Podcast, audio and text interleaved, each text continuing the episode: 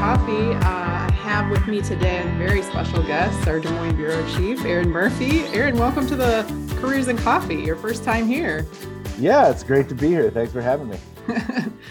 awesome. So, um, we have a lot of great journalists at the Gazette, and I think it's important that we have conversations with them about what's going on with Iowa workforce. And Erin, you you wrote a story um, recently where you talked with the state economist and I was hoping you could maybe give us a little bit of information about that story. It was all about how Iowa's workers' losses will be difficult for us to recoup. So, can you talk yeah. to us a little bit about that? Yeah, absolutely. It it, it was interesting because I, I think um, a, a, a, lot of us have heard, and, and especially if you follow the news regularly, you've probably heard about the workforce issues that are out there. Um, and and it's not that part of it is not unique to Iowa. A lot of states are dealing with that uh, still coming out of the pandemic. Um, that a lot of workers just didn't return to the workforce, um, and so a lot of businesses are having uh, difficulty hiring, and and that worker shortage is is very prevalent. Uh, what was unique and interesting uh, in in this discussion that I had uh, with Peter Orazem, who is a professor of labor economy, economics at Iowa State University, um, was how he talked about what may be somewhat unique to Iowa could be the difficulty that our state will have re- recouping those workers, uh, making up for those losses, and, um, and and some of the reasons why that is. So so while the problem is, like I said, out there for every state, um, Iowa may have a harder time rebounding uh, from from this than other states does that that kind of tied to our slow or non-existent population growth? Is that kind of what he's referring to? Yeah that that that is a big part of it uh, um, it, that has been an issue in iowa for boy more than a decade now. Um, the like you said i think you put it well slow to borderline non-existent population growth here in iowa. We, we've lagged far behind the rest of the country in population growth. Um, uh, so that's a big part of it. Um, uh, another part of it, and it kind of links to um, another uh, sort of story that I wrote that's kind of tangentially related to this a little while back. Um, is the issue with Iowa's so-called uh, brain drain, um, which is young people who are uh, raised and educated here, but then leave the state uh, to to join the workforce elsewhere and and mm-hmm. don't come back.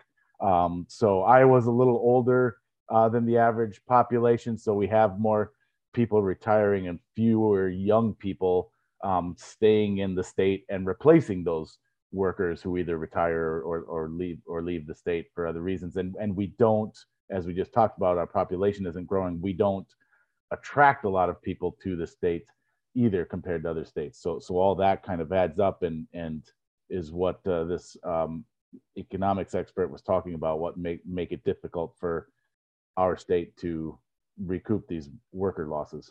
Hmm. So that's really interesting because there are still quite a few job seekers in the state of Iowa that are looking for work that are kind of, you know, that would say that they are struggling to find work, even though we have like these kind of lots of positions that are either open now or soon to be open because of retiring workforce.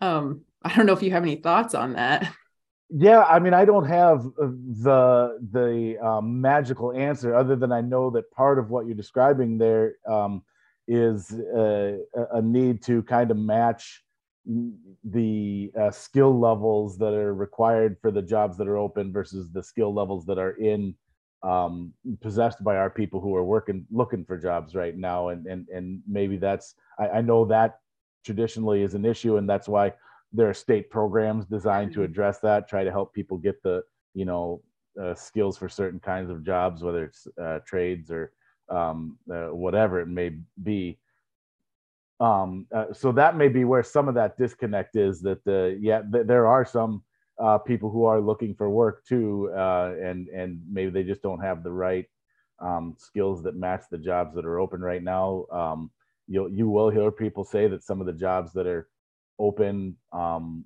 aren't the best paying jobs, and and that's mm-hmm. part of the problem. Although you're, you're starting to see that change now too. I mean, if you look all the way to the, you know, the basic level where like you know fast fast food places are starting to pay well above the minimum wage now. It's not uncommon at all to see um, you know the McDonald's and Burger Kings of the world's hiring for fifteen dollars an hour um, in Des Moines, anyways. Um, I, I, can say so.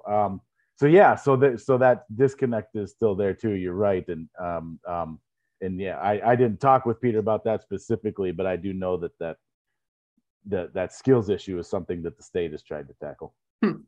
So um, you talked about some programs at the state level, and since you're covering kind of the state, um, are you seeing more conversations about those, or just more news about the, the different programs? It sounds like there's a lot of money headed to community colleges to help people upskill, but yep, the reality is that it's always a lag between the job seekers knowledge of those programs and their ability to get into those programs. Yeah yeah that's a great point. I, uh, I do hear uh, um, uh, um, a lot of conversation around those kinds of programs and i'm guessing i will again um, in a couple weeks here the legislative session for 2023 will begin uh, i would be shocked if this is not a topic of conversation at, at least to some degree about what they can do to not only continue to support those existing programs, but maybe develop new ones or or add more resources to them, so uh, more funding to them, so more people can take advantage. Um, uh, uh, it, it, will be interesting to see how that discussion plays out right now, but I do expect uh, to to hear it. Uh, I do expect state lawmakers to uh, to try to um, address this in in in any ways that they can yeah, I think there's even this. I don't think this was your story, but it was a Iowa City labor apprenticeship that they had going with like a smaller group down there where they were able to get uh, all kinds of workers into an apprenticeship program, and it was just a very grassroots level. And I think they used like um, pandemic funds or ARPA funding or yeah, infrastructure funding for that. One of one of those, and yeah, and that's a great point too. That's I mean, th- there's so much of that funding available right now. I know I don't know that the number, the percentage off the top of my head right now, but I know the state of Iowa still hasn't gone through all of its uh, federal relief funding, and and it's been um, uh, putting in money into um, programs already, and, and, I'm sure we'll see more. So there's opportunities right now, yeah. without a doubt, to to uh, to bolster those kinds of programs. So that's why I say it'll be very interesting to see what uh, legislators prioritize and and what they try to um, address this session. Yeah, that will be interesting. Um, do you feel like uh, this is kind of I don't know if you are covering this, but like, are there certain industries that you're seeing that are going to struggle more from this brain drain, or or even this the retire? You know, there are some businesses in Cedar Rapids even that have a, a large group of of aging workforce that may all retire yeah. relatively within the same time frame. Yeah, that's a really good question. Um, I I'm, I haven't heard about um, um, any specific industry that's more worried about that than than others. I think it's fairly um, widespread. Um, it, will be interesting to see manufacturing maybe um, if if that could um, uh, be an industry that's a, a, little more on edge over this than the others. But um, my sense is, and I, I, think it's an interesting question and be a good one to put to some more folks uh, like I've been talking to, but the, is that it's it's a pretty widespread issue and there's no one industry that's uh, m- more concerned than the others. I think it's just it's kind of, it's impacting everybody. Mm-hmm. Do you think it's getting in the way of us, you know, capturing new businesses to move to Iowa because we don't have enough workforce, or? I, I it's hard, you know, I I can't point to specific examples, um, but it's hard to imagine that it's not mm-hmm. having that kind of impact and and and all of those things that uh, we discussed. So if, if if there's a worker shortage, it, it kind of creates its own vicious cycle, right? If there's a worker shortage, then maybe businesses are more hesitant to come in, and then if businesses are hesitant to come in, then there's less reason for those young people that we educate to, to stay here, you know, because the opportunities are somewhere else instead. So um, mm uh, and that's why uh, what um, uh, Professor Orazem had to say about this was all interesting, interesting because it, it it's it, it's tough to see what's the um, you know the, the the method or the um, approach that kind of breaks that cycle and and and kind of gets Iowa headed in the right direction. One of the things that uh, and I can't remember if he said this specifically or I know uh, talking to other business groups I, I hear this a lot. And and I'm I, I apologize. I'm scanning my story. He did say this specifically, and and and I have, but I also have heard this from other business groups, is uh, immigration. Um, mm-hmm. and and um, that's one way that Iowa can welcome new uh, people and uh, and people who could uh, potentially uh, jump in and join and help bolster the state's workforce. You hear that a, a lot about the need for um, you know a good strong immigration program at the federal level and and whatever reforms that need to come to to make it so people who want to come here uh, legally can come here and and and and find a home and and and uh, become members of the community, including uh, members of the workforce. And that's mm-hmm. one thing I hear about a lot from Iowa economic experts and business leaders. So that's interesting. I do kind of wonder if some of these things will kind of solve themselves over time, just because we know that there's a decline in uh, students at Iowa high schools pursuing college degrees. So they're going to filter more into these community colleges, which potentially could fill them into these, you know, jobs that no one grows up thinking, I'm going to be this when I grow up because the job mm-hmm. either didn't exist or is just really hard to describe. You know, we were talking with a a hospital and like how do you describe the role that is the central sterilization role you know like what is that mm-hmm. worker called and and and you know what goes into that job? Is that a rewarding career? You know it's sometimes it's hard for these businesses to just kind of explain the different jobs that they have done because they've evolved over the years and changed and and they require you know definitely skills and expertise but not necessarily a four-year degree you know? Yeah. Yeah and, and i think that's exactly the point and and you are seeing a definite shift in that um, conversation about the um, I, I feel like for a while there, and certainly while I was growing up, it, it the only goal was to go to a four-year college and, and right. get a four-year degree.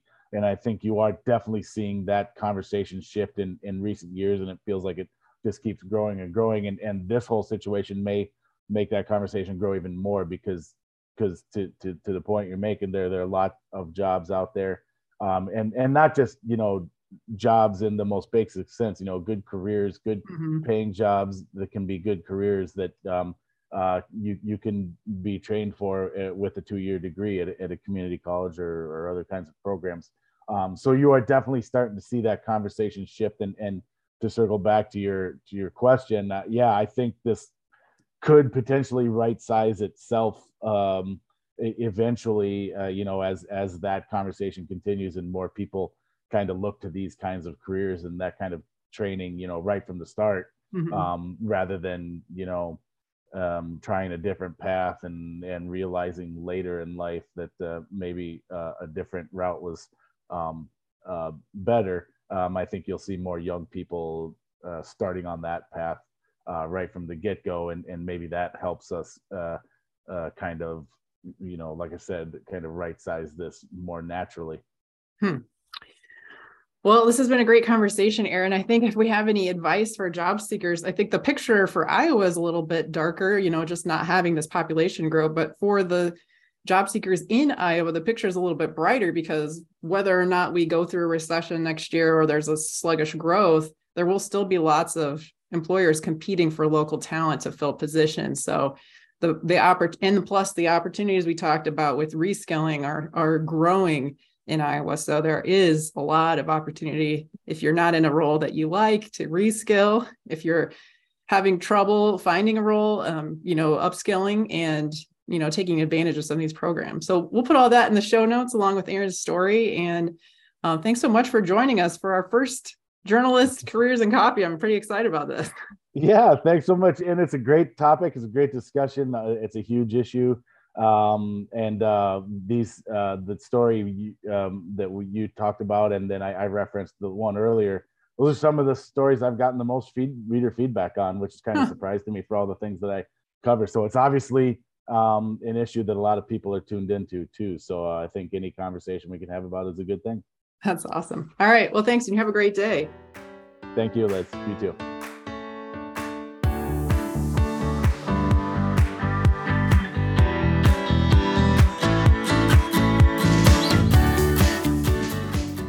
Get a daily update from the Gazette with our daily news podcast.